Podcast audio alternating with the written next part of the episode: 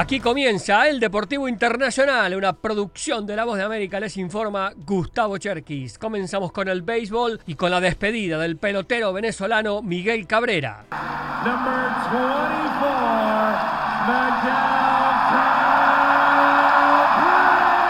La ovación interminable de los 41.135 fanáticos en el estadio de los Tigres en Detroit que despidieron al venezolano quien tras más de dos décadas le dijo adiós al béisbol profesional en una tarde de emociones donde además desde las gradas se levantó una cartulina que había en sus asientos para formar un mosaico que se leía Gracias Miggy.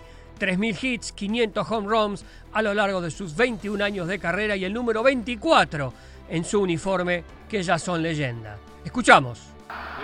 Fue el partido más difícil de mi carrera. No estuve concentrado, solo le pegaba a lo que me tiraban. Los voy a extrañar. Extrañaré este juego. Gracias por todo lo que hicieron por mí. Este fue un viaje hermoso. Muchas gracias y seguiremos viéndonos. Gracias.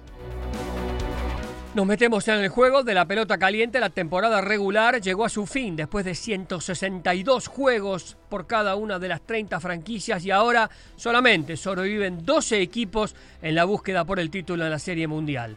La ronda de comodines comenzará a partir de mañana. Ocho novenas comenzarán su incursión al título en la Liga Nacional, Milwaukee ante Arizona, Filadelfia frente a Miami, en la Liga Americana, Minnesota ante Toronto, Tampa frente a Texas. En la ronda divisional, Atlanta ante Dodgers por la Liga Nacional y Orioles chocará con Houston por la Liga Americana. Cambiamos a la NFL. Semana 4, los Buffalo Bills dieron un golpe de autoridad frente a Miami Dolphins. Le cortaron el invicto, le ganaron 48 a 20. Los Dallas Cowboys recuperaron su forma y aplastaron a New England 38 a 3. Y los Minnesota Vikings sumaron su primera victoria 21 a 13 ante Carolina. Invictos, con puntaje ideal hasta aquí, quedaron los Eagles de Filadelfia y los 49ers de San Francisco 35 a 16 ante Arizona. En boxeo, el mexicano Saúl Canelo Álvarez paseó por Las Vegas y derrotó por decisión unánime al estadounidense Jermel Charlo.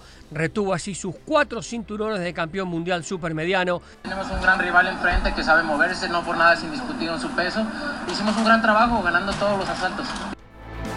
Y en la Major League Soccer en la fecha 35 se anotaron 35 goles, con dos líderes absolutos en las posiciones. En la zona A, Cincinnati, que le ganó 3 a 2 a Toronto, sacó 11 puntos sobre Orlando. Y en la zona B, el que manda es San Luis y lleva 10 puntos de diferencia sobre Seattle Sanders y Real Salt Lake. Y hasta aquí el Deportivo Internacional, una producción de La Voz de América.